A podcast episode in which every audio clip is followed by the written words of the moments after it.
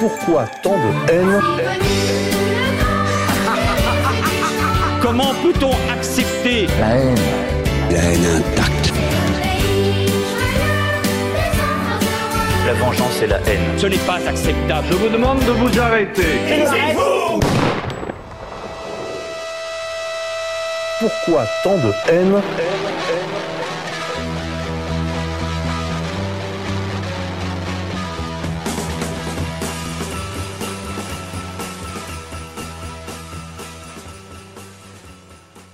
L'Occident est malade. Certains évoquent même sa défaite probable. Thomas Boussion a relevé pendant des années pour le site Égalité et Réconciliation les signes de cette maladie en tant que rédacteur en chef. Maintenant, il nous livre une synthèse sous le titre L'immaturité permanente. Paul Verbeck à l'antenne de RFM, c'est la 63e de Pourquoi tant de haine Thomas Boussion, bonjour. Bonjour. Merci d'avoir accepté notre invitation. Alors donc tu as été, tu es membre d'Égalité et Réconciliation, tu es euh, l'ancien rédacteur en chef euh, du site, et euh, on est très heureux donc de te recevoir pour cet essai intitulé L'immaturité permanente. Alors d'abord quelques remarques en forme de félicitations et de, contentement. C'est un livre agréable à lire, d'un style extrêmement maîtrisé et qui a une approche très féconde de phénomènes au milieu desquels nous sommes. Et euh, donc, on, est très heureux de, de, donner la parole pour celui-là. Peut-être pour démarrer, qu'est-ce qui t'a poussé à l'écrire?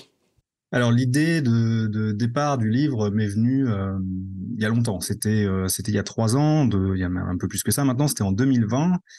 Euh, à l'époque, je ne pensais pas du tout écrire un livre, mais j'ai commencé à noter quelques réflexions sur la, la manière dont, euh, dont la population autour de moi, les, les gens que je côtoyais, euh, réagissaient à, au Covid, puisqu'on était euh, on était dans les premiers mois du confinement et, et l'hystérie euh, battait son plein.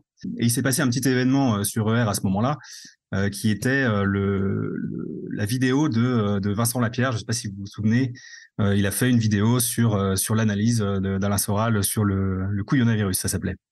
Euh, Vincent, euh, qui était donc un ancien de R, avait fait une vidéo de deux heures euh, sur le sujet.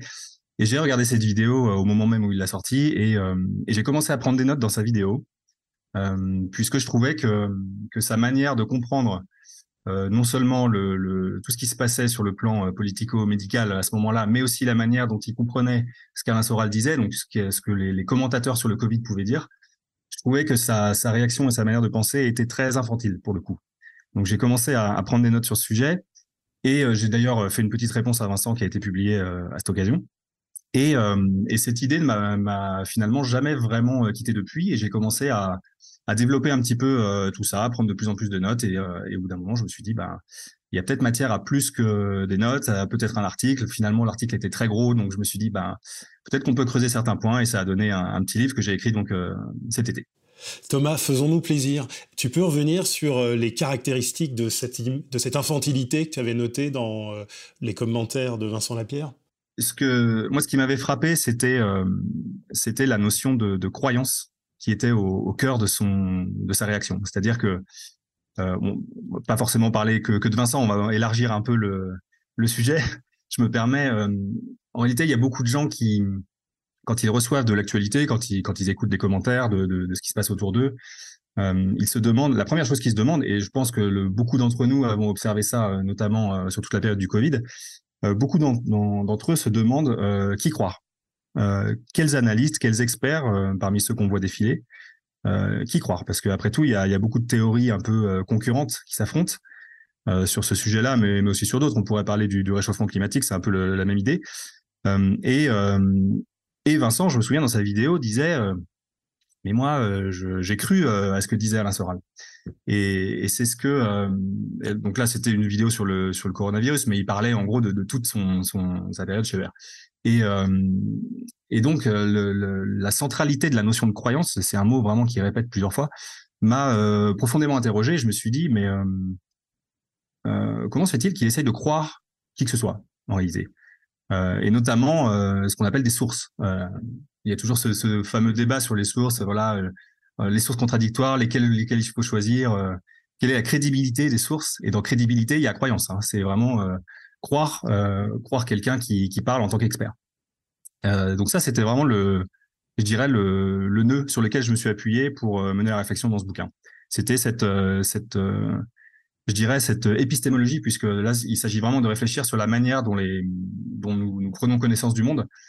Euh, et, euh, et, je constate que chez beaucoup d'adultes, puisque Vincent est un adulte, hein, physiquement en tout cas, euh, chez beaucoup d'adultes, on a une, une, je dirais, une défaillance dans la, dans la manière de comprendre le monde. Et ce que j'essaie d'amener dans le bouquin, c'est surtout, d'ailleurs, dans la, dans la partie centrale, c'est cette réflexion sur la, la façon dont on connaît le monde et ce qui distingue le mode, je dirais, infantile de connaissance du monde et le mode adulte. Oui, oui c'est une épistémologie infantile, effectivement, euh, un recul du rationnel, en, fait. Alors, c'est intéressant parce que ça nous amène euh, aussi à, à, une espèce de, de mélodramatisation euh, euh, par voie de conséquence de, de, sa situation, de sa posture, et qu'on peut qu'on peut généraliser hein, à partir de Vincent Lapierre. Hein, c'est j'étais, je croyais, donc j'étais victime. Puisqu'on fait plus appel du tout à la rationalité. Enfin, c'est, et là, on peut tirer la plotte, en fait. Victimisation, psychologisation, sentimentalisme.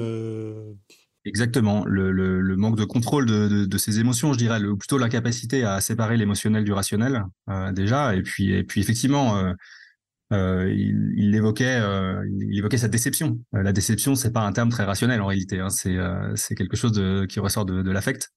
Et puis, tu, tu me demandais euh, les, les, les, traits infantiles euh, chez Vincent. Bon, euh, effectivement, je pourrais rajouter que il y a, il y a dans son approche du militantisme notamment une certaine, une certaine inconsistance et qui, qui, moi, me, me fait penser à, on dire, à un manque de conviction profonde. Et, et ça, c'est quelque chose, enfin plutôt un manque de, de droiture et de, de, fidélité.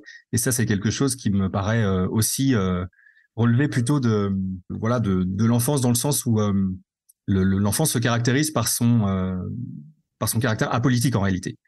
Euh, et le, passage à l'âge adulte ne s'opère ne pas que par la politique, bien sûr que non.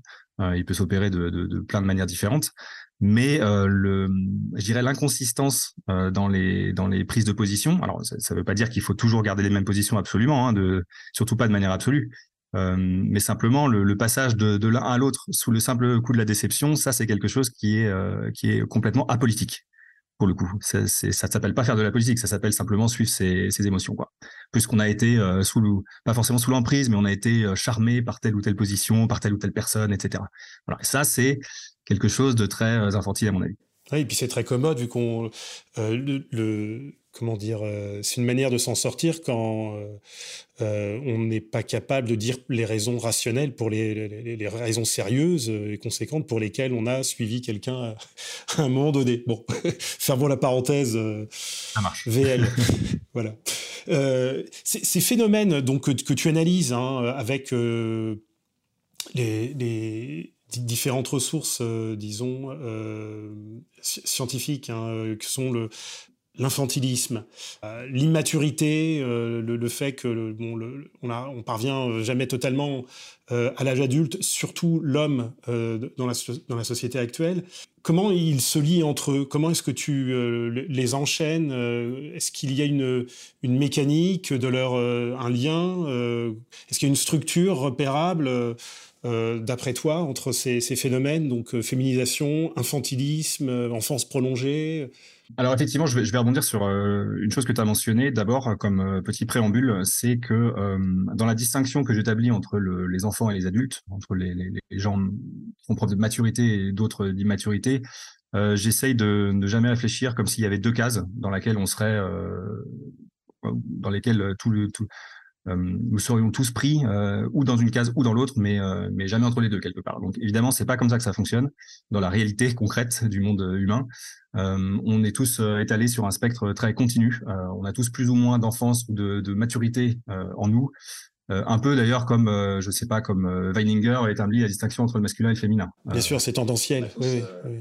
Voilà, très très, de manière très très progressive comme ça. Voilà, je ferme le préambule. Et concernant l'effacement du masculin, oui, déjà c'est un, c'est un point qu'on peut constater. Effectivement, il y a une, euh, une part de, de, de disparition du, du, masculin proprement dit, en tout cas dans son sens classique dans notre société, euh, qui est liée euh, à une féminisation qu'on peut observer. et qui a été abondamment décrite d'ailleurs par de nombreux gens très talentueux. Et le, ce que j'essaye de dire dans le livre, c'est que le, on a souvent tendance à considérer que les hommes sont efféminés, alors que peut-être on devrait aussi se poser la question de savoir s'ils sont pas tout simplement restés au stade de l'enfance. Par exemple, je peux, je, pense que vous pouvez faire cet exercice autour de vous. On, on, peut observer un certain nombre de traits, je dirais classiquement féminins, chez pas mal d'hommes autour de nous principalement chez ce qu'on pourrait appeler des gauchistes, mais pas seulement. D'une manière générale, dans la société, dans les sociétés occidentales qui sont très tertiarisées, où beaucoup de gens travaillent dans les services, euh, on observe certains traits qui sont classiquement attachés à la féminité. Par exemple, bah, on parlait d'incontinence euh, émotionnelle, par exemple. Voilà, l'incapacité à maîtriser ses émotions. Euh, bon, le manque de force physique, c'est quelque chose d'évident, de, mais c'est peut-être le, truc le plus le moins intéressant. On peut, on peut quand même constater chez certains hommes un manque de sens pratique qu'on ne reproche pas aux femmes, mais qu'on associe souvent aux femmes. on, on, pourrait dire aussi que beaucoup d'hommes aujourd'hui ne euh, peine à s'impliquer dans des causes qui les dépassent. Euh, alors c'est pas quelque chose de, proprement féminin, mais c'est quand même quelque chose qu'on voit souvent plus, à mon avis. Euh, je vais peut-être me, faire taper dessus pour dire ça, mais je le dis quand même, à mon avis, chez les femmes que chez les hommes. Bon, bref, on a tout un tas de, traits qu'on peut observer chez les hommes et qui pourraient nous laisser penser qu'ils sont efféminés. Non, mais en fait, en, t'écoutant, je me disais, mais c'est pas contradictoire parce que tu sais que le, enfin, c'est un, fait qui a été observé depuis longtemps par les, euh, les, les, biologistes euh, qui observent la façon dont grandissent les corps des hommes et des femmes. Les, les femmes conservent les traits enfantins pour une partie, hein, y compris dans le trait du visage, etc., que l'être masculin, lui, s'en détache davantage en, en, grandissant. Mais ça, c'est, on, on en est que à la, dans la morphologie. mais est-ce que l'étape d'après, c'est le, c'est effectivement la rémanence des traits enfantins euh, dans la psychologie, dans le, psychologico-affectif. Effectivement, et euh, chez, euh, chez certains hommes, toujours dans les sociétés occidentales, hein, on, peut remarquer que à ces, traits classiquement associés aux, femmes, on, peut quand même distinguer des traits qui ne sont pas spécialement associés aux femmes, mais qui marquent plus un caractère infantile. Par exemple, euh, chez certains, mais pas chez tous bien sûr, une, incapacité à avoir une hygiène de vie euh, correcte, hein, que ce soit par la nourriture, la, propreté, la santé. Euh, faire du sport, c'est compliqué parce que ça, demande trop d'efforts. on a on a des hommes qui dans leur rapport aux femmes sont dans la recherche de la mère en permanence. donc là, pour le coup, on est vraiment dans l'enfance et, et, qui sont par voie de conséquence immédiate assez incapables de draguer, hein, de euh, de, de, voilà d'aller chercher les femmes. Euh, ce sont aussi des hommes qui souvent euh, sont plus préoccupés par le jeu que par le travail ou l'amélioration de soi ou par l'implication dans des dans des constructions hein, de la production. Voilà. Et, bien sûr sur le plan bon voilà esthétique vestimentaire, beaucoup d'hommes s'habillent comme des adolescents également. Donc on a tout un tas de caractéristiques aussi qui qui relèvent de, plutôt de l'enfance que de la féminité et euh, effectivement, dans le bouquin, je, je, je, postule que la disparition du masculin euh, tient euh, au moins autant de l'infantilisation que de la féminisation proprement dite. Quoi. Voilà. Et ce que je disais sur le sur le, le la société la société qui est devenue tertiarisée, c'est peut-être l'une des clés aussi pour comprendre ça, c'est que euh, certes, on a, on peut constater la montée en puissance des femmes dans, la sphère publique, hein, dans toutes les professions, mais aussi dans les médias, dans la classe politique, etc. Euh, mais il reste une, je dirais, une réalité incompressible, c'est que euh, ce sont les hommes, et de manière presque exclusive, qui produisent et qui dominent le monde matériel. et, pour, et ça, il suffit de sortir dans la rue deux minutes pour s'en rendre compte. Si vous marchez dans la rue, euh, le trottoir sur lequel vous marchez, a été construit par des hommes. La voiture qui roule à côté de vous, a été construite par des hommes. La route sur laquelle elle roule, a été construite par des hommes. Les arbres à côté de la route, ils sont euh, plantés par des hommes. Le bâtiment euh, autour de vous, les, maisons, les appartements autour de vous ont été construits par des hommes, etc.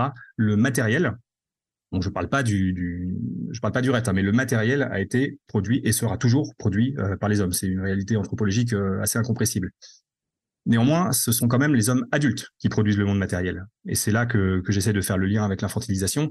C'est que si on a des garçons qui ne deviennent plus les hommes, ou en tout cas plus au sens classique, euh, qui deviennent plus adultes, euh, je renvoie à ce que, je disais au, préalable, aux critères euh, qu'on a, évoqués, eh ben on a une logique désaffection pour la production matérielle, pour la maîtrise de la matière qui, classiquement, je dirais même fondamentalement dans nos, gènes et dans notre, idiosyncrasie à tous, revient aux hommes. donc c'est ça, a des conséquences sur la désaffection, je sais pas, pour l'artisanat, pour le monde agricole, pour l'industrie, pour tout ce qui est ingénierie, pour tout ce qui est conception technique, des domaines qui sont pas du tout je dirais euh, que, les femmes peuvent euh, investir, hein. mais euh, voilà, il suffit d'ouvrir les yeux sur sur tout ça pour comprendre que ce que ça revient principalement aux hommes. Et c'est cette orientation massive dans le tertiaire qui en découle, en tout cas dans les sociétés occidentales, les sociétés où on a 80% des gens qui vivent dans les grandes villes.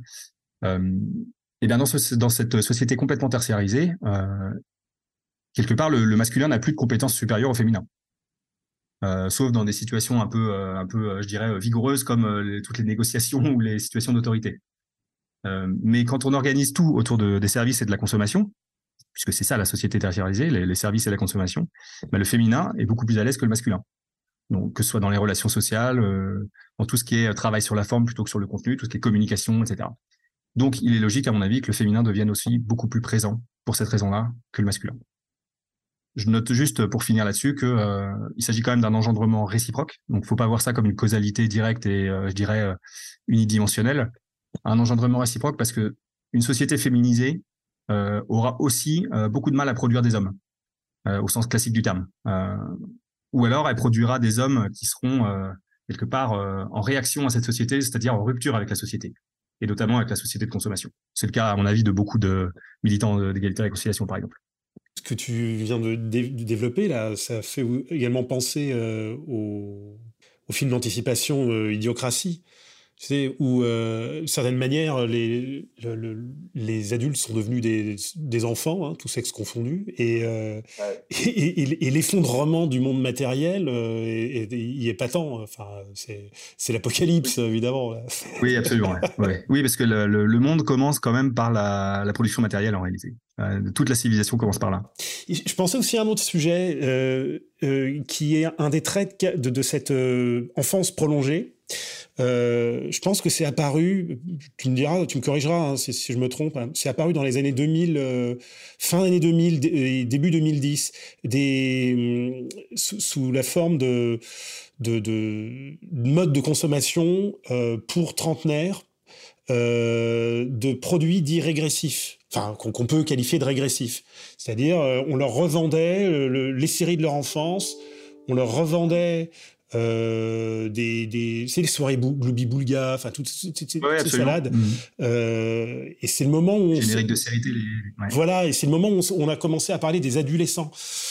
Oui, oui, tout ça s'inspire se, du même phénomène. C'est euh, quelque part on et là, ça touche pas que les hommes, hein. euh, ça touche aussi les femmes. Oui, clairement. Euh, il ne s'agit pas que de disparition du masculin, on pourra y revenir d'ailleurs euh, éventuellement. C'est quelque part aussi une, disparition du féminin, bien compris. En tout cas, de, du féminin adulte. Et, et, oui, effectivement, on a cette tendance à, à la régression qui s'explique par le fait que, oui, l'un des objectifs aujourd'hui, l'un des objectifs inconscients et jamais déclarés évidemment, quoique parfois déclaré. Oui, parce que là, c'était la régression vendue comme telle. Elle était vendue comme telle. Que c'est une espèce désormais. D'auto-célébration du style régressif. Oui, absolument. Avec, euh, pour moi, je sais pas ce que tu en penses, mais il y a un lien aussi avec le, le, le, le, ricanement Canal+. Euh, mais euh, ça, c'est juste une analyse peut-être de oui, oui, je, je crois que je vois ce que tu veux dire. Il y a une sorte de, oui, oui, de, de ricanement dans, dans, le sens euh, mise à distance du sérieux, qui est euh, effectivement, euh, encore une fois, alors il faut pas tout voir sous le prisme de l'enfance, mais c'est encore un trait de, l'enfance. Effectivement, le l'enfant n'est pas, il n'est pas grave, il n'est pas, il n'est pas dans le sérieux, il n'est pas dans le dans le souci, et en tout cas, il fait tout pour l'éviter.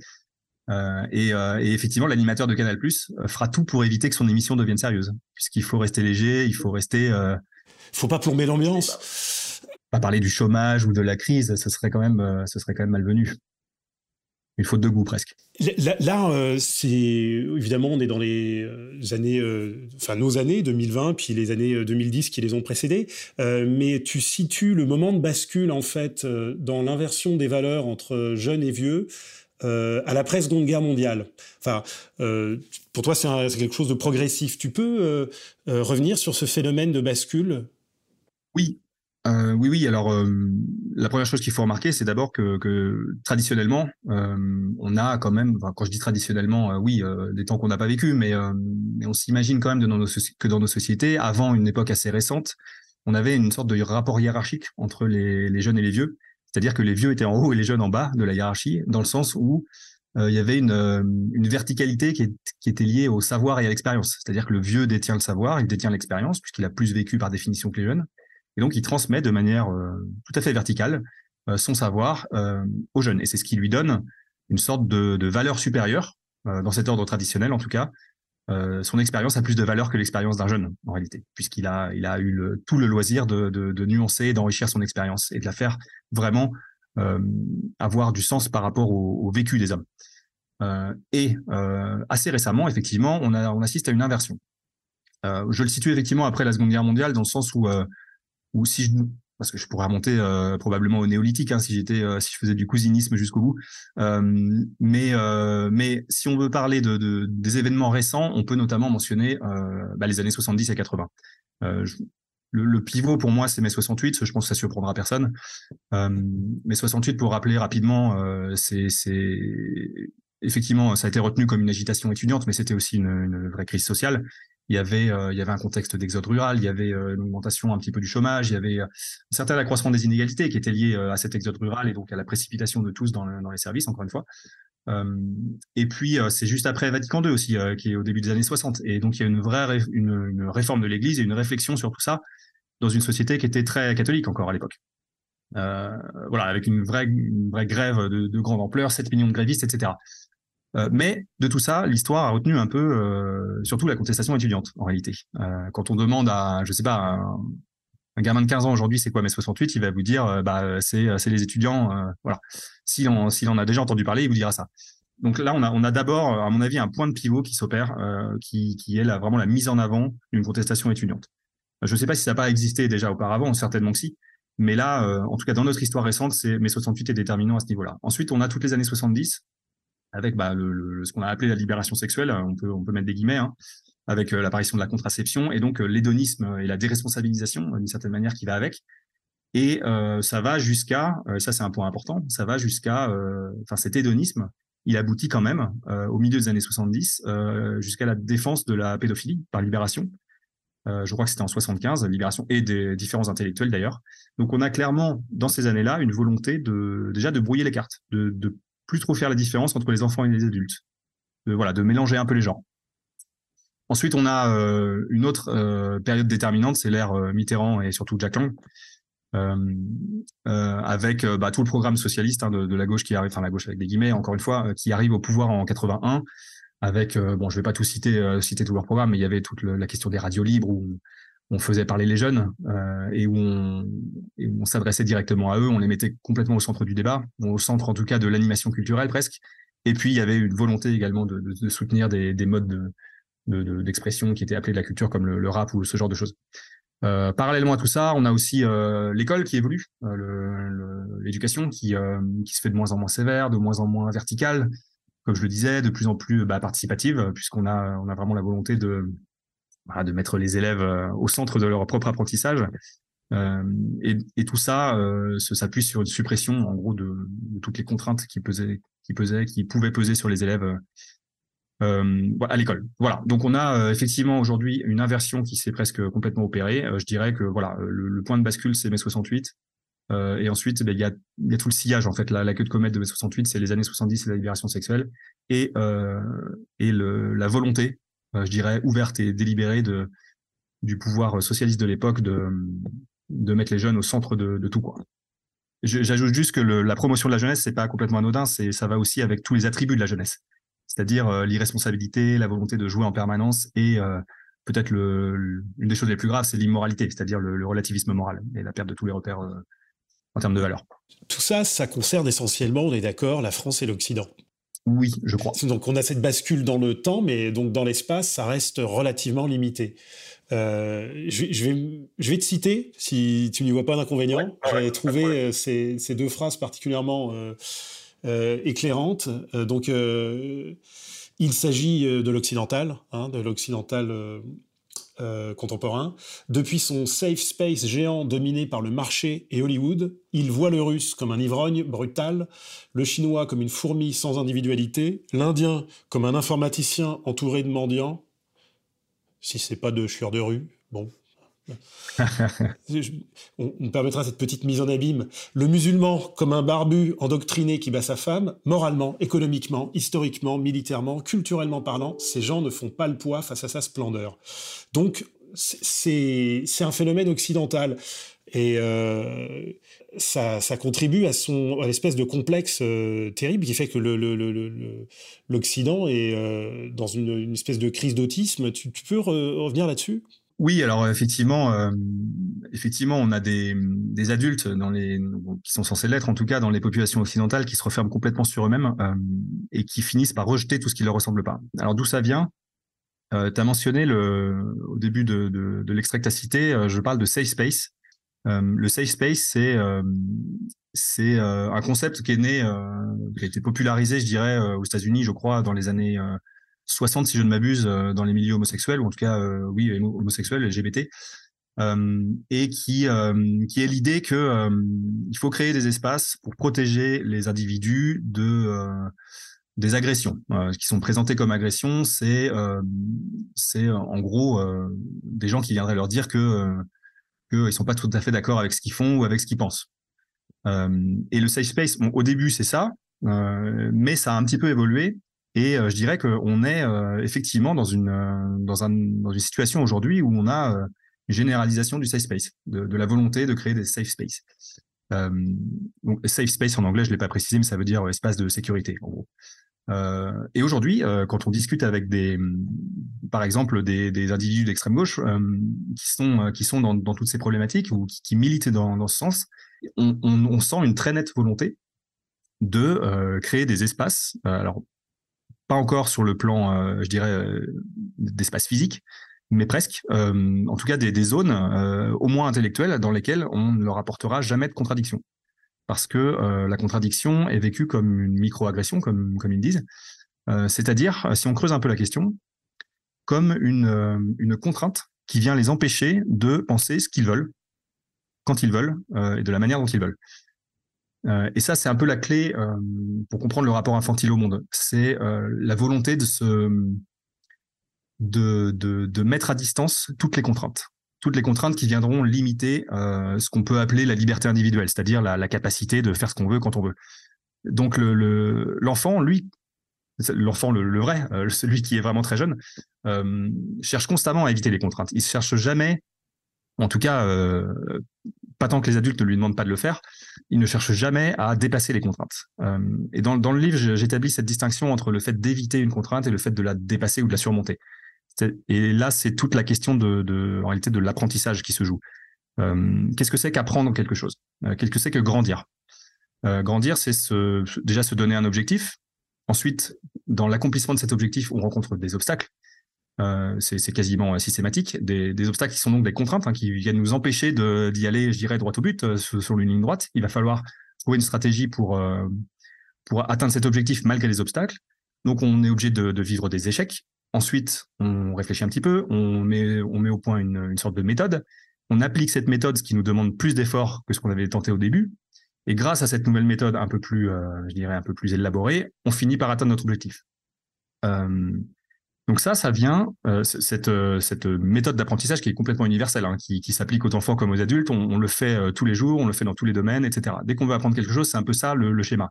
On se confronte à des, contraintes qui nous empêchent d'y aller droit au but, et ensuite on, apprend des choses grâce à ça. Ce qu'on observe aujourd'hui, c'est que cette stratégie de cette, je dirais, cette, cet invariant dans l'apprentissage est complètement cassé par une volonté de mettre à distance de, plutôt d'éviter les contraintes plutôt que de s'en servir comme, euh, je dirais, comme tremplin pour apprendre des choses et pour, euh, pour s'améliorer, pour devenir meilleur, pour mieux comprendre le monde, pour, euh, pour augmenter sa capacité d'agir dans le monde, donc sa puissance. Au lieu de faire ça, on, on essaye de détruire les contraintes le plus souvent, c'est-à-dire de les éliminer. Voilà. Donc le safe space, c'est un peu ça. C'est dire, je suis dans une telle situation, il y a des gens qui sont pas d'accord avec ce que je dis ou avec ce que je fais plutôt que, d'écouter ces gens, plutôt que de, les, faire rentrer dans mon monde et plutôt que d'avoir des relations, des interactions avec eux, je vais leur interdire tout simplement l'entrée dans mon espace vital. Et, et donc l'Occident, pour revenir au début de ta question, l'Occident, cette, cette euh, volonté de, ne jamais euh, vivre de contradiction a complètement infusé dans toute la société occidentale. Et aujourd'hui, on a effectivement une situation, euh, on le voit notamment dans le conflit, dans, dans, la, manière dont les, Occidentaux parlent du conflit en Ukraine. on, on, aboutit à une situation, effectivement, où on a une sorte de safe place géant, où l'Occident préfère, je dirais, presque nier autrui, l'autre, plutôt que de euh, vivre avec lui. Et, euh, donc, on a effectivement euh, des, Russes, des Iraniens, peut-être, je ne sais pas, des Saoudiens qui sont vus comme des méchants, comme des qui. Alors là, on est vraiment dans des catégories infantiles. Hein, c'est vraiment les Russes sont des méchants. les Coréens du Nord sont, des fous, peut-être, je ne sais pas. Les Chinois un petit peu d'ailleurs, puisqu'ils sont bizarres. Et on a effectivement des, aussi un, une sorte de, de, rapport de, de, complexe de supériorité par rapport à toute l'Afrique. Euh, et donc, on a, on a effectivement un Occident qui préfère euh, je dirais, euh, mépriser le reste du monde plutôt que de se confronter à ce que euh, toutes ces populations différentes peuvent nous apporter, notamment en ce moment dans le rapport avec la Russie, où on aurait beaucoup à apprendre, à mon avis, à discuter avec les Russes. C'est-à-dire quelle est leur vision du monde, pourquoi est-ce qu'ils considèrent qu'on s'est fourvoyé, et qu'est-ce qu'ils peuvent nous apporter, qu'est-ce que eux ils ont comme modèle, comme modèle d'intégration, comme modèle de de, de bah, notamment par exemple aux catégories hommes-femmes dont on parlait tout à l'heure. Qu'est-ce que c'est quoi la société russe par rapport à ça, etc.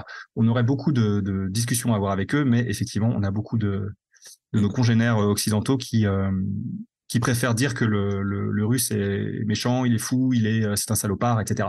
Toutes ces catégories qui font sortir de la rationalité et qui euh, qui permettent de supprimer la contrainte euh, russe. Oui, et ça rejoint effectivement ce que je disais tout à l'heure sur la tertiarisation de, de l'Occident. Euh, pour pour rappel, les Russes ont une économie qui tourne à je crois à 30% sur l'industrie. Euh, leur agriculture est autonome, c'est-à-dire qu'ils sont autosuffisants grâce aux sanctions de 2014. Euh, voilà, j'invite, euh, j'invite euh, ceux qui ne le connaissent pas encore à écouter Xavier Moreau à ce sujet et à lire ses livres aussi. Euh, voilà, donc effectivement, il y a un rapport, je pense, assez assez net avec la entre l'évolution le, de, de, de l'Occident en termes de, de catégories socio-professionnelles, on va dire ça comme ça, et ce qui est proposé dans les autres pays, hein, ce qu'on a mentionné.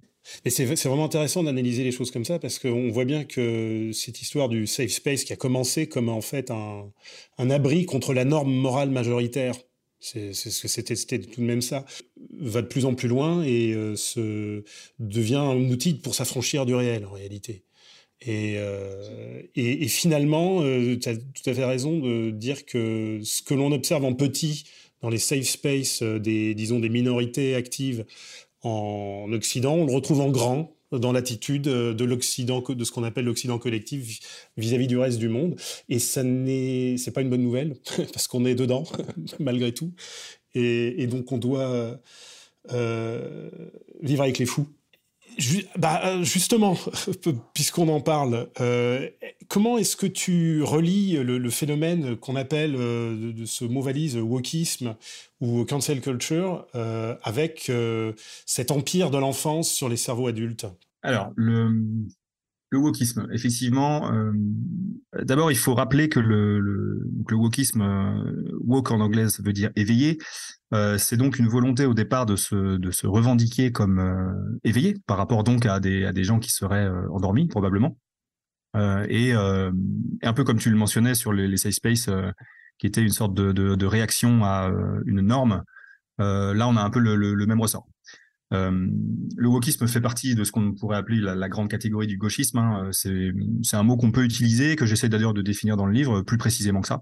Et, euh, il s'agit avant tout d'un, progressisme. Euh, le, prog le, progrès, euh, donc le, la volonté de, valoriser le progrès, s'articule sur, deux axes. En gros, c'est on a le progrès technique d'un côté et le progrès moral de l'autre.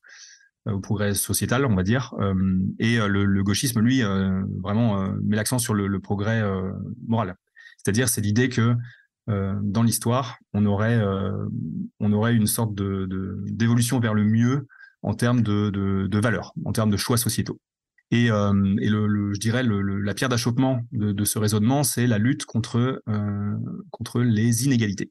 Euh, C'est-à-dire que le gauchiste considère que toute inégalité est une injustice et ça, c'est une notion qui a été qui a été très bien développée par Alain Soral dans son livre Comprendre l'époque. C'est comprendre la centralité de la notion d'égalité dans la pensée dans la pensée collective occidentale actuelle. c'est que effectivement, si on a une inégalité, il s'agit absolument de quelque chose contre lequel on doit lutter. Ça rejoint ce que je peux dire dans le livre sur le tout ce qui est rejeté par le, par le gauchisme et par le wokisme, euh, qui sont euh, les catégories comme l'autorité, le, la hiérarchie ou la discrimination. Euh, en réalité, ce qu'on, une inégalité, c'est quoi? Une inégalité, c'est une discrimination entre ceux qui sont, je dirais, compétents sur un domaine et ceux qui ne le sont pas. Est-ce que ça implique une injustice? Pas nécessairement. On voit bien que, que si on a, par exemple, quelque chose à produire, encore une fois, je me réfère à l'ordre de la production, euh, puisque c'est vraiment la base de notre vie. Euh, quand on a quelque chose à produire, on a des gens qui savent le faire et d'autres qui ne savent pas le faire, ou qui ont des compétences qui sont utiles et d'autres qui, ont des compétences qui sont inutiles. On va donc nécessairement discriminer entre ces gens et les autres. On va choisir ceux qui savent le faire et on va laisser de côté euh, nécessairement ceux qui ne savent pas faire. Ça s'appelle une inégalité, clairement. il y a une inégalité de traitement entre les deux. et pour autant, ça n'est pas une injustice. Et euh, souvent, le wokisme insiste sur, le, par exemple, les inégalités, les inégalités salariales euh, entre les hommes et les femmes. Euh, et on nous dit que c'est profondément injuste. Il y a effectivement, c'est un constat, il y a une inégalité en moyenne des salaires entre les hommes et les femmes. Il y a effectivement des hommes, en moyenne, les hommes gagnent plus que les, femmes. Mais évidemment, ce qu'il faut se demander, c'est quelle est la structure de cette inégalité? dans quel domaine ça s'applique, dans quel domaine ça s'applique pas? Euh, quels sont les, euh, je dirais, les facteurs qui peuvent expliquer cette inégalité? Et en réalité, ce raisonnement là sur les sur les facteurs, sur les, les je dirais préciser ce que c'est que l'inégalité, on peut l'appliquer à toutes les tous les types d'inégalités. Et on se rend compte bien souvent euh, parfois il y a des injustices très nettes. Il y a, vraiment des, choses en tout cas sur lesquelles on peut se dire ça, il faut que ça change parce que à mérite égal, on n'arrive pas au même résultat. D'accord? Mais on a aussi très souvent des constantes anthropologiques très nettes. Euh, par exemple, sur l'inégalité salariale, on a une capacité des hommes à négocier leur salaire qui est bien supérieure à celle des femmes. On a euh, des domaines dans lesquels les hommes euh, excellent et qui sont des domaines très bien payés parce qu'ils sont très productifs. le, je veux dire, le domaine fait partie d'une production essentielle, très valorisée, et que donc il y a, il y a des choses, il y a, énormément d'argent à la clé, etc. Bon, bref, on pourrait multiplier les exemples sur ce sur ce domaine. Euh, et euh, donc, on a euh, ce progressisme qui s'articule principalement sur la lutte contre les inégalités. Et ce qui importe surtout, c'est ce que j'évoquais aussi auparavant, pour continuer à décrire un petit peu le, le wokisme et son rôle, ce qui importe surtout à l'individu qui se revendique de, cette idéologie, c'est de supprimer les contraintes qui pèsent sur sa liberté, sur sa liberté individuelle à lui ou sur celle des autres. Euh, son objectif, c'est pas forcément, euh, comme je disais, l'enfant le, le, n'est pas forcément très politisé, il l'est même pas du tout. Euh, donc l'objectif du gauchiste quand il quand essaie de lutter contre les contraintes, euh, c'est pas forcément de servir l'intérêt général.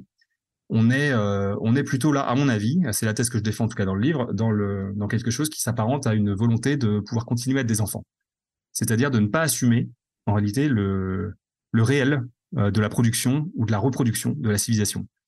Euh, pour moi, le, notre civilisation, enfin la civilisation d'une manière générale, est le résultat de d'une organisation pour la produire ou la reproduire. Donc la production, c'est c'est la production matérielle, comme je l'ai évoqué, donc principalement l'apanage des hommes, mais c'est aussi la production immatérielle, hein, de la production culturelle, etc. Et puis la civilisation se reproduit également, évidemment, par la procréation. Et donc, dans toute la volonté euh, gauchiste de, de, de, supprimer toutes les contraintes, de supprimer, euh, je dirais, euh, tout ce qui fait grandir l'enfant et de rester donc dans l'enfance, on a euh, cet aboutissement vers une société où les, effectivement, les hommes ne sont plus des hommes et donc il n'y a plus vraiment d'attrait pour la production directe matérielle.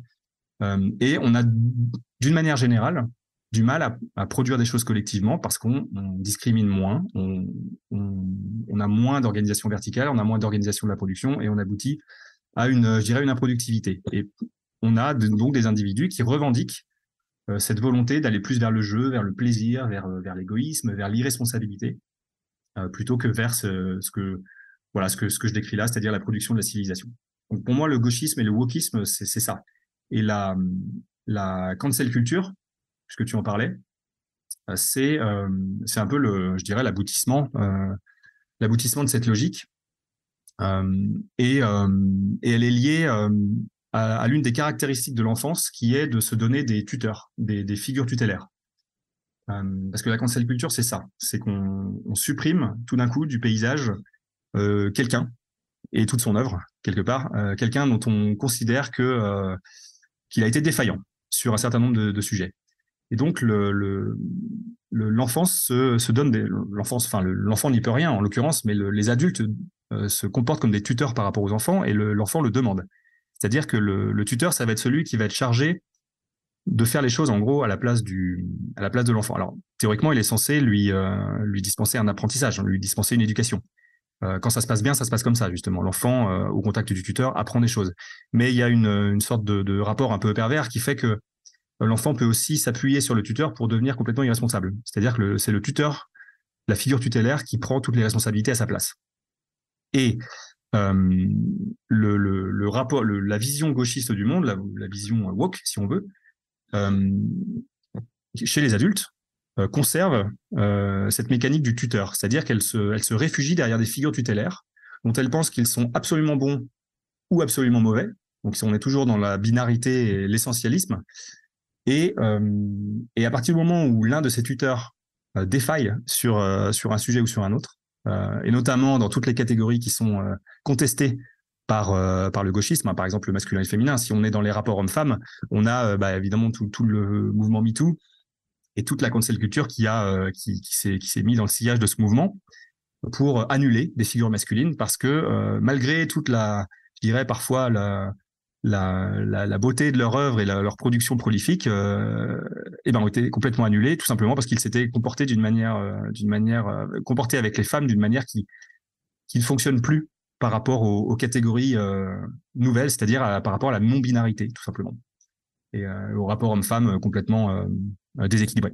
Dans ton livre, il y, a trois parties. Hein, si on, on, fait un, survol, hein, donc une première partie qui fait qui explique en fait le, l'enfance reine, hein, donc cet empire de l'enfance, donc euh, avec euh, à partir de l'anomalie jeuniste, hein, du, rejet de la contrainte, et euh, donc le, gauchisme pour briser le, monde des adultes.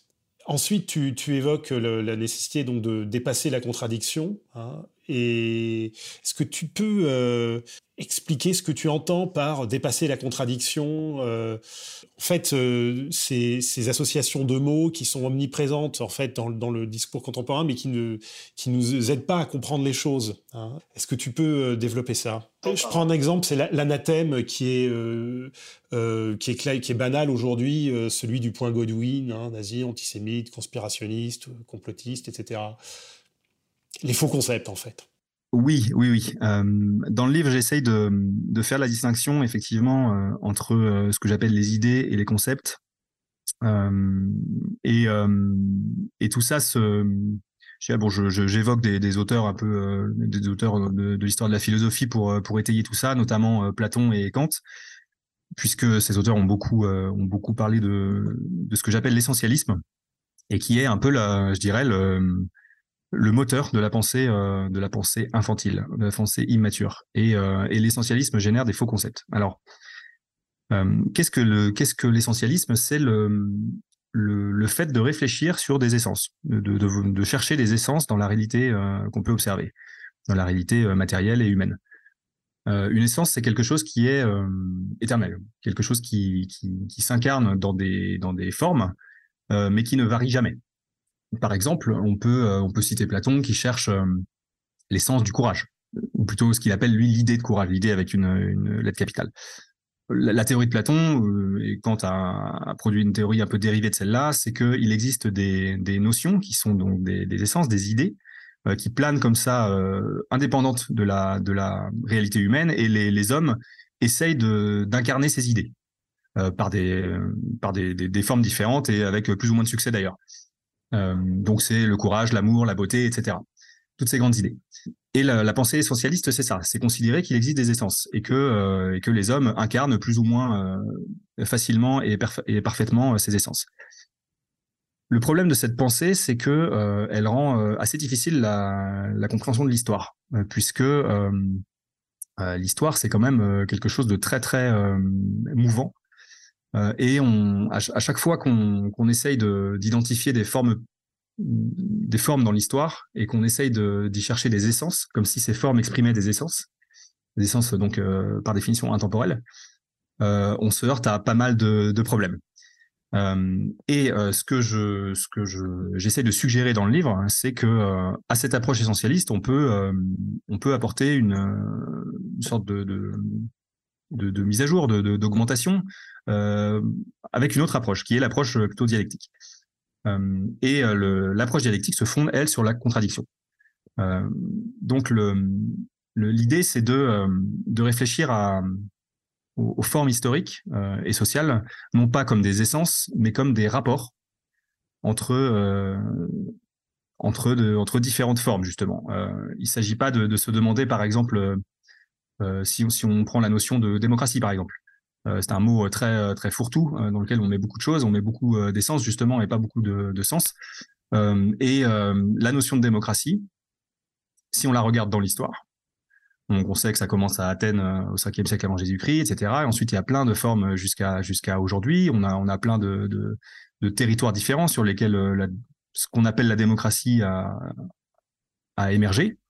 Et quand on cherche, euh, je dirais, l'essence démocratique, on se, rend assez vite compte qu'il y a un petit problème. Parce que il y a quand même très très peu de points communs entre ce qui s'est passé à Athènes et ce qui se passe aujourd'hui en France. on a euh, une population athénienne qui était très très réduite. La, plupart des gens n'avaient pas le droit de vote, par exemple. Il n'y avait pas de participation citoyenne de, la majorité de la population. Il y avait encore des esclaves, etc. Euh, donc la notion de citoyenneté n'était pas du tout la même. On peut se demander aussi si sais pas, si la, forme de démocratie qu'il y a en Suisse, euh, avec son approche beaucoup plus directe, est quelque chose de plus démocratique que ce qu'il y a en France, alors même qu'on est, je crois, sept fois plus nombreux ou peut-être dix fois plus nombreux. Euh, il y a toute une réflexion à avoir sur les, sur les différentes notions comme ça qu'on peut identifier dans l'histoire, les différentes idées dont on a l'impression qu'elles peuvent euh, être une essence parce que tout simplement parce qu'elles ont toujours le même mot qui est accolé à elles, euh, la démocratie par exemple. Mais pour moi, l'idée, c'est surtout de se, dire, d'essayer de confronter les, différentes formes historiques qu'on peut observer dans l'histoire et d'essayer de, je dirais, de dépasser les, termes déjà, le, terme de démocratie ou de dictature, il faut absolument dépasser. Et derrière les termes, il faut dépasser les idées qui sont derrière, les idées euh, essentialistes. Et je prends par exemple dans le livre l'exemple de la gauche et de la droite, pour euh, rester un peu dans la politique. Euh, et, je rappelle un peu le, je dirais, le, les distinctions qu'on peut faire entre les différentes formes de gauche et les différentes formes de droite. on a, selon la distinction classique popularisé par, euh, par Alain Soral et Égalité et Réconciliation. On a la gauche du travail et la droite du travail, on a la gauche des valeurs et la droite des valeurs. Euh, ce, qui, ce, qui, se passe dans ce raisonnement, c'est qu'on on, réfléchit plus à l'essence de ce que c'est que la droite ou la gauche. On réfléchit à euh, comment se placent les forces politiques sur un axe, euh, euh sur un axe qui, qui, opposerait le progrès à la tradition d'un côté, l'axe des valeurs en gros, et un autre axe qui est qui oppose lui le capital au travail, qui est donc l'axe social. Euh, comment se, positionnent les, différentes forces politiques sur ces deux axes? Ça, c'est quelque chose qui est euh, dialectique parce que on est dans une une étude de, euh, des rapports de force, en l'occurrence, entre la tradition et le progrès d'un côté, et entre le capital et le travail de l'autre. Donc là, on est là, on, commence à réfléchir à ce que c'est vraiment que le, comment dire, aux formes que prend l'activité humaine dans l'histoire et on quitte le, tout complètement le terrain des essences. Et pour revenir à la question de l'enfance, pour moi, le saut qualitatif entre l'enfance intellectuelle et la vision adulte du monde, il est là. C'est-à-dire, c'est le passage de l'essentialisme à la réflexion plutôt dialectique. Comprendre que, euh, je dirais, la contradiction est nécessaire. C'est-à-dire que pour, euh, pour comprendre le monde, il faut absolument opposer, il faut absolument comprendre les oppositions qui traversent le monde. Voilà. Donc, c'est-à-dire l'opposition, encore une fois, entre le progrès et la tradition d'un côté, le travail et le capital de l'autre. Voilà. Et donc, cet effacement de la contradiction, pour finir là-dessus, euh, il est très problématique euh, parce que euh, fait disparaître toute compréhension possible de, l'histoire, c'est-à-dire de, des rapports de force et de, ce qui est produit par l'histoire. Il n'y a pas de, de de, force politique aujourd'hui qui échappe à à cet engendrement par l'opposition des contraires que j'ai mentionnés. Voilà.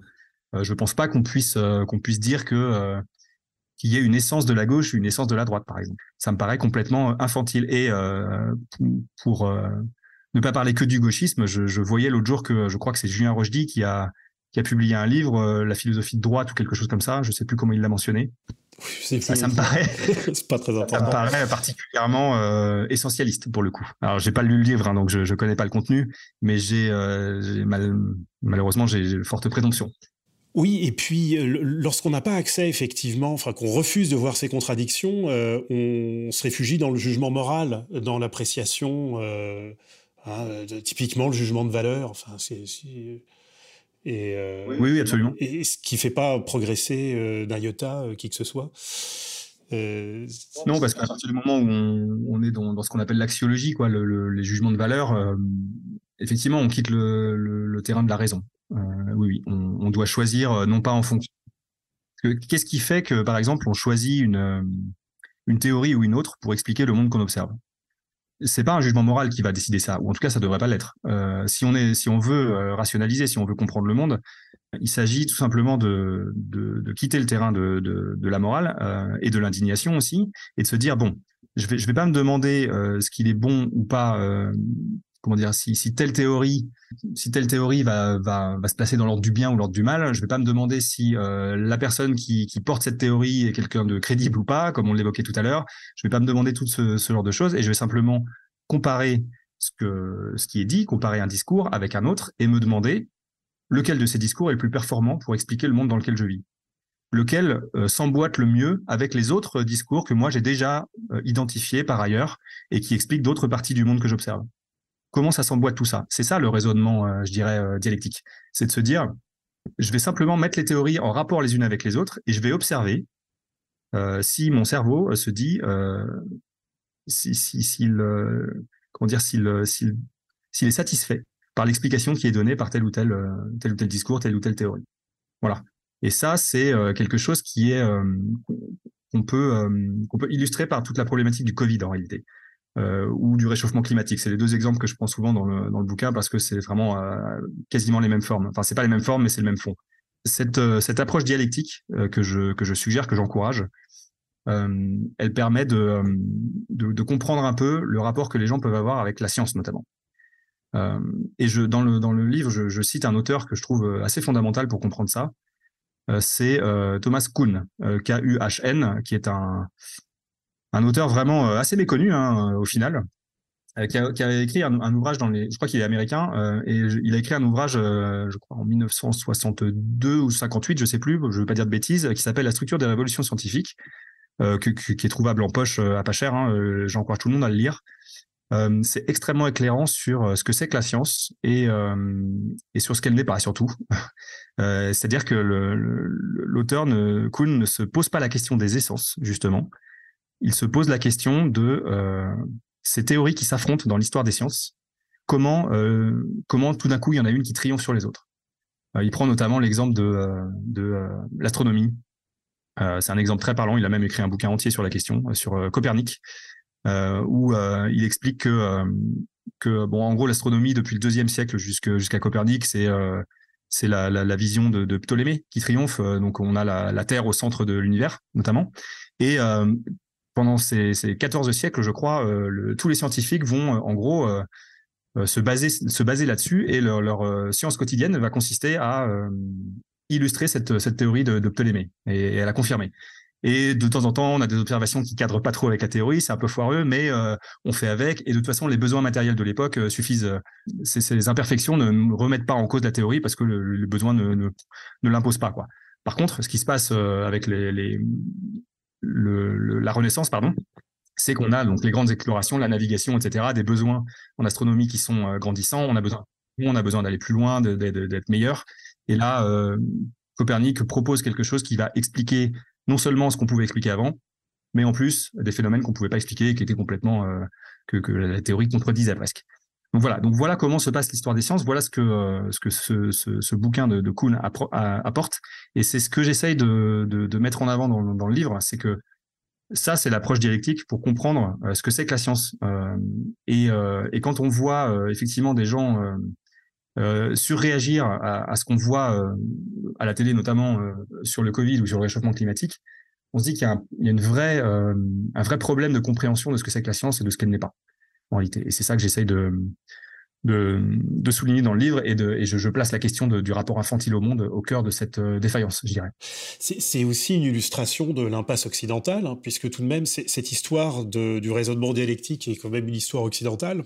Absolument. Et on, est aujourd'hui au cœur du problème. Ouais, oui, ouais, ça a été. Euh, pour ceux qui veulent creuser le, sujet, euh, il y a un auteur en philosophie qu'il faut absolument lire, entre guillemets, c'est Hegel. Et, et, notamment son ouvrage La phénoménologie de l'esprit, euh, que je vais pas résumer parce que j'en suis bien incapable, en tout cas dans ces détails. Mais euh, j'invite euh, tous ceux qui s'intéressent à la dialectique et à, cette approche intellectuelle très particulière à se pencher sur ce livre. Alors vous aurez du mal à le lire, hein, je vous préviens. Il va falloir un texte introductif, il va falloir quelques commentaires. Mais si vous poussez l'apprentissage de Hegel au bout, ou en tout cas au bout de ce livre, vous allez effectivement changer de vision du monde. En tout cas, changer de rapport à la connaissance d'une manière générale. Et ça, et ça, Hegel, c'est l'Allemagne et c'est l'Occident, effectivement. Et, et j'abonde dans ton sens et j'ajoute qu'il y a une série d'émissions clés de lecture pour aider euh, à cette euh, découverte de Hegel et de la phénoménologie de l'esprit. Sur un ton, euh, comment dire, dans un domaine un peu plus léger, on va parler, si tu veux, des zététiciens. Tu dis à un moment qu'ils sont à la science que les fact-checkers et autres anticonspirationnistes sont au journalisme. Qu'est-ce que tu veux dire par là? Et puis, tu veux nous redire ce que, définir la zététique euh? Alors oui, la zététique, c'est euh, une discipline assez, enfin une discipline. Je vais, je vais mettre beaucoup de guillemets, mais c'est d'une tendance assez récente, euh, principalement présente sur Internet, hein, je crois, qui qui consiste à essayer de traquer dans les différents commentaires qui sont faits sur tel ou tel phénomène scientifique, à traquer ce qui est de la science et ce qui n'en est pas. Euh, et là, on rejoint tout de suite ce que j'ai dit précédemment, c'est-à-dire que euh, là, les zététiciens passent leur temps à essayer de, euh, définir ce que c'est que la méthode scientifique, ce que c'est que le fond de la science, la manière dont on fait de la science. Et, euh, ils ne se posent pas la question, comme je le suggérais de se la poser précédemment, ils ne se posent pas la question de, de, comparer les théories entre elles pour savoir laquelle est la plus valide, dans le sens où elle euh, permettrait de, de mieux comprendre le monde, de mieux expliquer ce qu'on peut observer. Ils se posent la question de euh, de plusieurs choses. Et la, la, la, première qui se pose d'ailleurs, c'est la crédibilité des gens qui portent ces théories, parce qu'ils n'arrêtent pas d'explorer les diplômes des uns et des autres. Oui, ils suivent aux étiquettes. Voilà, ils suivent complètement l'étiquette. Ils se demandent qui est crédible. C'est exactement ce que je disais sur Vincent Lapierre au tout début. C'est euh, quelle source je croire bah, le, le, gars qui a 36 diplômes. Euh, voilà. D'ailleurs, dans sa vidéo, c'est la dernière fois que je parle de Vincent, je te préviens. dans sa vidéo, il, euh, il mentionnait, je crois, euh, un type avec qui il avait discuté qui était agrégé de philo. Et là, tout d'un coup, euh, ses yeux se sont, se sont écarquillés, tu vois, genre c'était l'autorité suprême qui parlait, quoi. Bref. donc les zététiciens, c'est un peu ça, c'est l'idée de, de, chercher ce que ce que c'est que la science, en gros, plutôt que de comparer les théories et de les faire s'affronter entre elles. Voilà. Et donc, effectivement, ce sont des c'est une, une, tendance qui est quand même assez euh, je dirais répandu hein, désormais. Euh, il y a quand même beaucoup de, personnes qui se revendiquent un peu de ça. C'est quelque chose qui fait un peu de bruit. Ça peut avoir un petit, un petit pouvoir de nuisance parce que parce que je le comparais au fact-checker parce qu'il y a un pouvoir de censure derrière tout ça. En réalité, c'est si on si on commence à distinguer, si on cherche l'essence de la science et que, forcément il y a des gens qui rentrent dans l'essence et d'autres qui, n'y rentrent pas, eh ben on, on, essaye d'ostraciser complètement le, plus, le, plus possible les gens qu'on a étiquetés comme n'étant pas n'étant pas dans la science. Voilà, donc euh, par exemple, euh, c'est des gens qui vont cataloguer euh, le professeur Raoult comme charlatan. Voilà, c'est à ce genre de raisonnement qu'on aboutit indépendamment d'ailleurs de, tous les diplômes et de, toutes les publications de, Raoult, mais ça, quelque part, c'est pas la question. Moi, ce ce que je me pose comme question quand j'écoute le professeur Raoult, c'est est-ce que la façon dont il décrit l'épidémie, les vaccins, etc., est-ce que tout ça euh, a du sens par rapport à ce que moi je peux savoir euh, par ailleurs de, toutes les forces, euh, je sais pas, politico-financières qui peuvent s'exercer sur ce domaine de la médecine? Est-ce que c'est conforme à ce que j'observe dans, la rue, dans les hôpitaux, chez le médecin, auprès de mes proches, etc. C'est ça la question que je me pose. C'est pas combien de diplômes il a, c'est pas c'est pas par quel comment dire par quel protocole il a établi ses observations, puisque je crois que ça a été l'une des critiques qu'on lui a opposées. Euh, voilà. Euh, certes, il y a des manières de, de, de faire de, chez les scientifiques qui sont euh, qui sont classiquement reconnus comme scientifiques, évidemment. Il y, a, il, y a, il, y différents protocoles d'études, etc., de différentes méthodes scientifiques, de démonstration notamment, et d'observation. mais euh, c'est pas l'alpha et l'oméga de tout déjà, euh, puisque on a eu euh, de nombreux exemples dans, dans l'histoire des sciences, et c'est pour ça que je mentionnais le, le bouquin de Thomas Kuhn. Dans l'histoire des sciences, si vous l'étudiez de près, vous avez souvent euh, des gens qui arrivent avec des, des méthodes et des, théories qui sont complètement considérées comme hérétiques au moment où elles arrivent, et qui sont ensuite considérées comme, enfin, deux siècles plus tard, on les considère comme la science normale. On a, simplement opéré ce qu'on appelle un changement de paradigme, c'est-à-dire que un changement de définition de, ce qui est la norme. Voilà. Donc euh, voilà, la, zététique, c'est ça. C'est traquer, euh, les hérétiques euh, dans un ordre tout à, complètement, je dirais, conservateur. Hein. C'est vraiment là, on est vraiment dans la défense de la norme et même du pouvoir en place.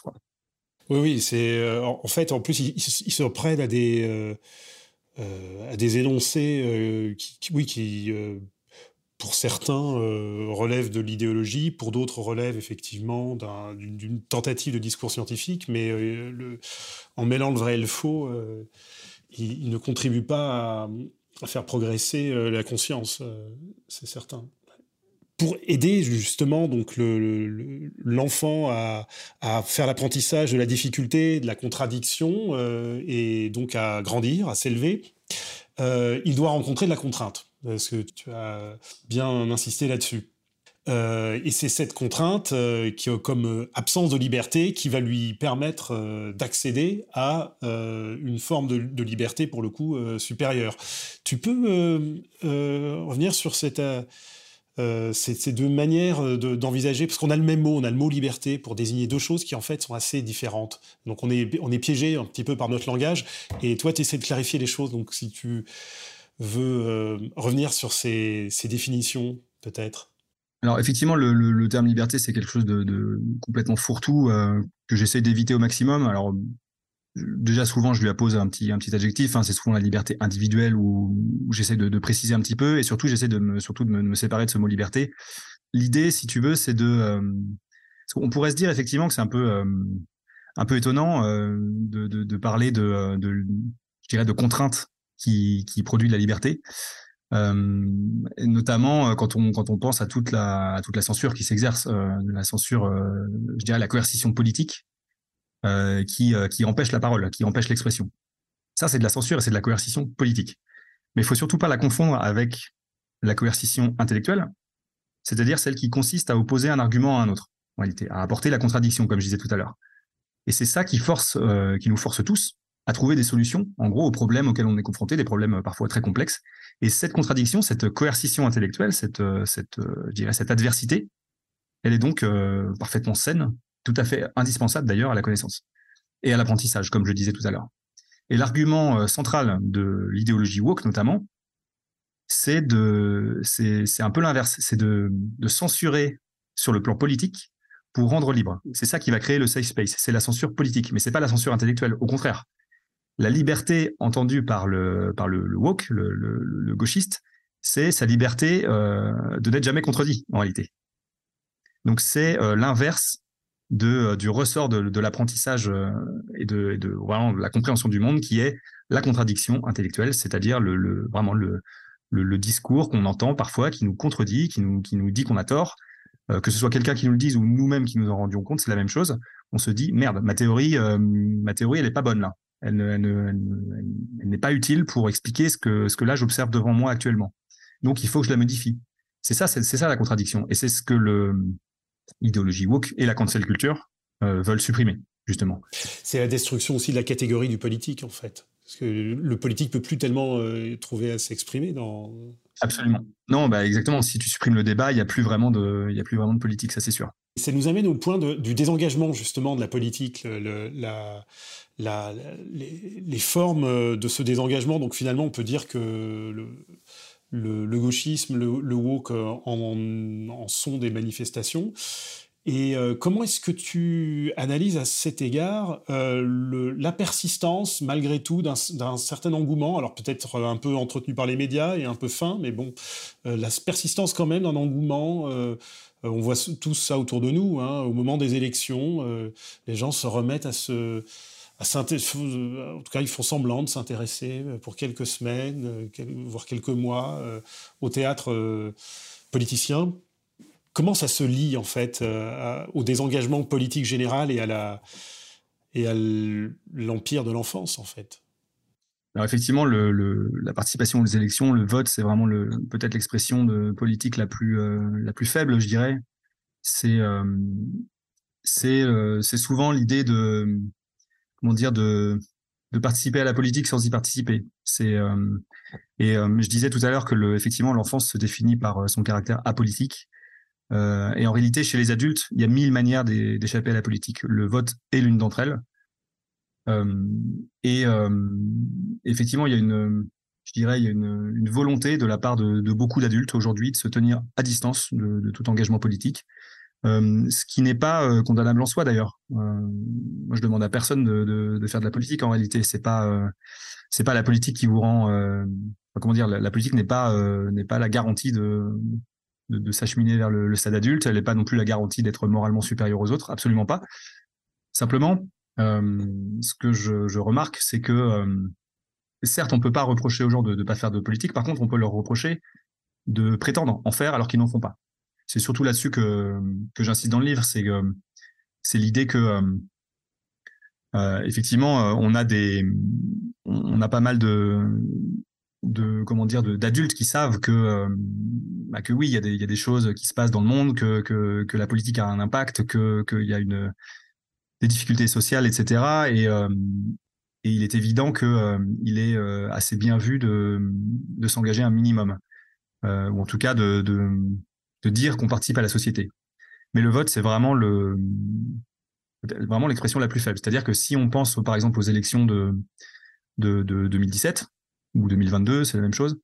On, sait que si Marine Le Pen avait été élue, il se serait absolument rien passé de, de différent d'aujourd'hui. En tout cas, c'est ma conviction. Je pense qu'elle n'aurait pas, euh, elle n'aurait pas appliqué son programme dans le sens où elle n'avait pas les moyens de le faire. Euh, et, euh, et ce que ce que je ce que j'ai envie de souligner, c'est que la, politique politicienne, c'est-à-dire le, tout, le je dirais le, spectacle démocratique, c'est vraiment le l'arbre qui cache la forêt, c'est-à-dire que les tendances profondes sont déjà à l'œuvre en réalité, indépendamment du résultat du vote euh, la tendance profonde va s'exprimer. Alors, elle prendra peut-être la forme du, je sais pas, d'un homme ou d'une d'un homme à la place d'une femme ou de, je sais pas de, l'extrême droite entre guillemets au lieu de, du centre droit. J'en sais, sais rien. Peu importe, la forme va changer, mais le fond va, probablement euh, rester le même. Euh, par exemple, pour reprendre cet exemple de 2017 euh, ou 2022, euh, l'élection de Le Pen n'aurait absolument pas mis un frein à l'immigration, elle n'aurait pas résolu, pardon, la crise sociale, elle n'aurait pas résorbé le chômage, etc.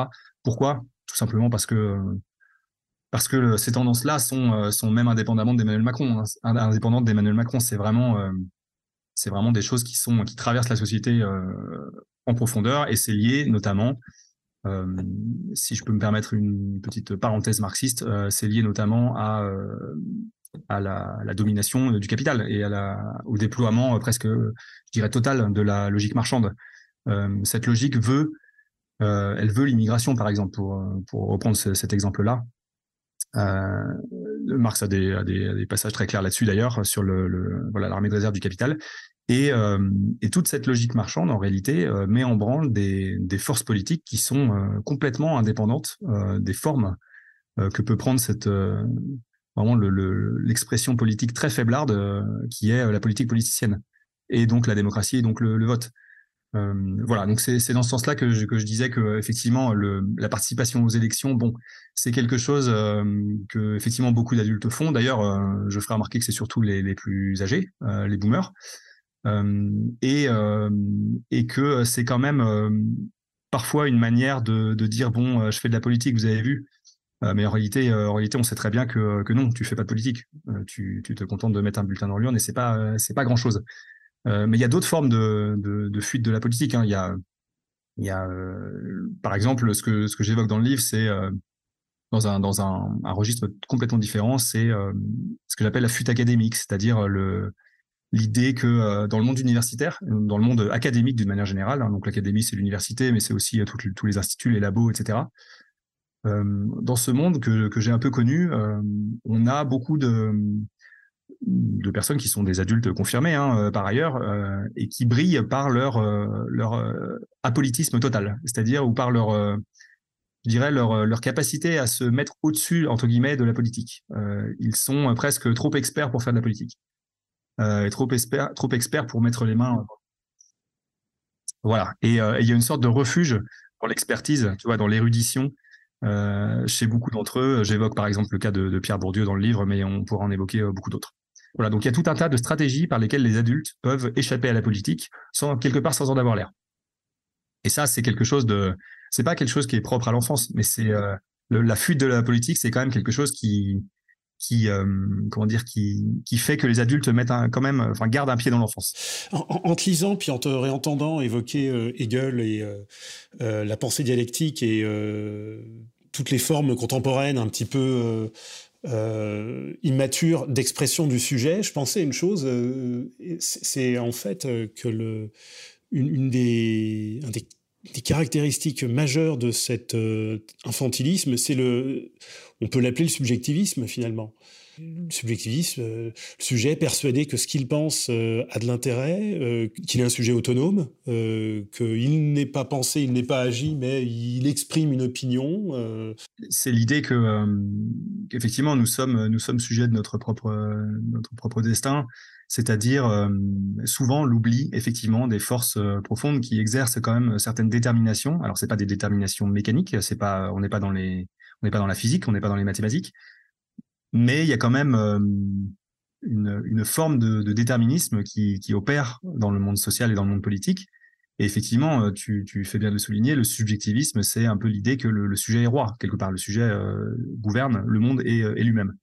Mais la, démocratie euh, d'opinion, de sondage, elle entretient ça, parce qu'on demande sans arrêt leur avis aux gens, surtout sur rien, sur. Euh, tout à fait. Tout à fait. Avec euh, Le, le, le, enfin, la tragédie de tout ça, c'est la discussion de comptoir. Qu'est-ce que tu penses de quand on a le plus souvent on ne pense rien du tout. Absolument. Et, non seulement on demande leur avis aux gens, mais en plus on demande l'avis à des gens qui sont encore un peu des enfants intellectuellement parlant. et ça, c'est aussi très problématique. C'est-à-dire que si on demande, on demande l'avis de, de, de, de, personnes qui sont euh, effectivement dans une réflexion politique de longue date et qui, euh, qui ont compris un certain nombre de mécanismes profonds, euh, bon bah effectivement ça va ça va apporter beaucoup de choses à beaucoup de gens. mais si on demande à, au commun des mortels et, et, et on peut faire l'expérience tous les jours, là oui on aura effectivement des discussions de comptoir. Le c'est assez triste d'une certaine manière, mais euh, il, est, euh, il est toujours possible de, de sortir de cette, de cette stérilité intellectuelle, je dirais, et de, et des discussions de comptoir et de, de la réflexion de comptoir même. Et, euh, et l'idée, c'est de pouvoir, euh, si, vraiment, si je veux parler d'une idée générale, ce serait de pouvoir identifier des, forces qui sont, euh, qui sont à l'œuvre dans le monde et qui, qui dépassent toutes ces, toutes ces fausses catégories, ces faux concepts qu'on évoquait tout à l'heure, la gauche, la droite, la démocratie, la dictature, etc. Il y a, il, existe, enfin, il existe, j'en fais l'analyse en tout cas, et puis, et puis je suis loin d'être le premier, je m'appuie sur le travail de tous les autres. Euh, il existe des, des, forces qui traversent euh, notre réalité humaine euh, et qui sont, qui sont surpuissantes par rapport à toutes ces fausses catégories de la politique spectaculaire. Dans, dans, le livre, très rapidement, j'en identifie, j'en identifie deux, ou plutôt je, je, place toute cette réflexion dans le cadre d'un affrontement, je dirais, euh, éternel et, euh, et, indépassable entre la, tradition et le capital, je ne rentre pas forcément dans les détails parce que c'est un peu complexe et puis, euh, puis à la limite, les, gens pourront aller lire pour découvrir tout ça. Euh, simplement, euh, quand, quand, je parle de capital, juste pour préciser, c'est pas c'est pas forcément une définition purement marxiste ou marxienne que j'en donne, c'est plutôt la mienne. Euh, mais ça s'inspire énormément, bien sûr, de, de la dialectique et du matérialisme historique. Et donc, euh, peut-être en conclusion, euh, pour euh, si on veut rejoindre, te rejoindre dans ton combat contre l'immaturité permanente, outre te lire, qu'est-ce que l'on peut faire? Bah Déjà lire les autres. On peut faire, on peut faire, je dirais, deux, choses, ou plutôt on peut faire des choses dans, deux registres. D'abord sur le plan individuel, effectivement, on peut lire des livres. Ça me paraît, ça me paraît une brique essentielle. ça suffit pas. Hein, il faut, il faut aussi pratiquer. si vraiment on veut, on veut sortir de de l'immaturité euh, intellectuelle, euh, le, je dirais il faut euh, il faut réunir l'âme et le corps aussi. Faut faut toujours penser à ça, c'est-à-dire que le, les bouquins c'est bien, mais quand on est que dans les bouquins, bah, quelque part on n'expérimente pas vraiment le monde et on on n'est pas on, quelque part on se protège aussi d'un certain nombre de contraintes que le monde nous, apporte et de, contradictions qu'il peut nous apporter par la pratique. Euh, et donc il faut, euh, faut trouver cet équilibre de pas de pas se essayer de, sortir de ces zones de confort comme on dit aujourd'hui. Hein, les zones de confort c'est juste une, zone dans laquelle on se sent euh, tout puissant. Euh, sortir un peu de ces zones pour euh, pour aller à la rencontre d'auteurs qu'on qu'on connaît pas très bien ou pour pour tout simplement rencontrer des gens, voyager un peu, etc. L'idée c'est toujours de, confronter ce qu'on connaît déjà à, à des, choses très différentes qui nous paraissent contradictoires et qu'on n'arrive pas forcément à expliquer. Par exemple, si je voyage dans un pays dans lequel j'ai jamais euh, voyagé, je vais, je vais pas forcément m'expliquer très bien. Si j'y vais en Inde, par exemple, demain, je pense que je vais rien comprendre à ce que je vais voir. Euh, néanmoins, euh, si je fais cet effort pour grandir intellectuellement, je vais pas me demander si les, Indiens sont des, fous ou des, méchants ou des, euh, gens complètement euh, débiles. Je vais me demander ce que les, les invariants qui traversent à la fois la société occidentale et la société indienne. Et je vais essayer de trouver comme ça des choses qui vont me, me permettre de quelque part de, de, dépasser la contradiction entre l'Inde et la France. Je, prends un exemple au hasard, ça pourrait être autre chose, mais vous voyez le, principe. Donc il y a cet effort à faire sur le plan, je dirais, intellectuel, individuel. Et évidemment, on peut aussi agir sur le terrain politique. Euh, c'est un peu le, deuxième registre. Euh, pour ça, il faut, euh, il faut faire attention à pas se, je dirais, à pas se tromper de combat. C'est un peu facile à dire, euh, mais euh, à bien étudier, je dirais, euh, ces combats et ces, ces alliances. C'est un point que j'évoque dans le livre aussi, c'est l'importance de comprendre la notion d'alliance objective, puisque parfois on a l'impression de, de, de, combattre pour quelque chose, et en réalité on, on se retrouve embarqué malgré soi dans une alliance avec quelque chose qu'on qu'on n'avait pas prévu. Euh, C'est-à-dire qu'il y a des gens qui sont encore plus malins que nous, qui, qui ont une connaissance de la politique plus fine que nous, et qui quelque part euh, profite euh, de notre discours qui pourtant en apparence euh, dans le spectacle est euh, l'inverse du leur. Je pense par exemple à la, la, fameuse alliance du gauchisme et du grand capital sur la question de l'immigration. Euh, c'est un point absolument classique. Euh, voilà et je quelque part il faut là-dessus aussi il faut grandir et ça commence par comprendre le, rien que le fait de comprendre le concept d'alliance objective est déjà un énorme pas dans l'engagement politique et l'engagement politique je dirais vertueux. Voilà, donc il y, a, euh, il y a des choses à faire sur le plan individuel. Là, c'est une discipline personnelle qui permet de, de s'instruire et de, se pousser à être contredit et donc à apprendre. Et puis, il y a aussi sur le terrain politique euh, un effort à faire pour euh, comprendre certains concepts clés euh, qui, permettent d'identifier des, alliances, justement. Euh, je parlais du concept d'alliance objective, ça nous permet de d'identifier les forces profondes qui sont, les alliances objectives, justement. Euh, il y a des forces qui, font graviter presque naturellement euh, dans leur sillage euh, tout un tas de forces politiques qui, en apparence, sont contradictoires. Donc, ne vous précipitez pas dans une euh, quelque chose qui vous séduit.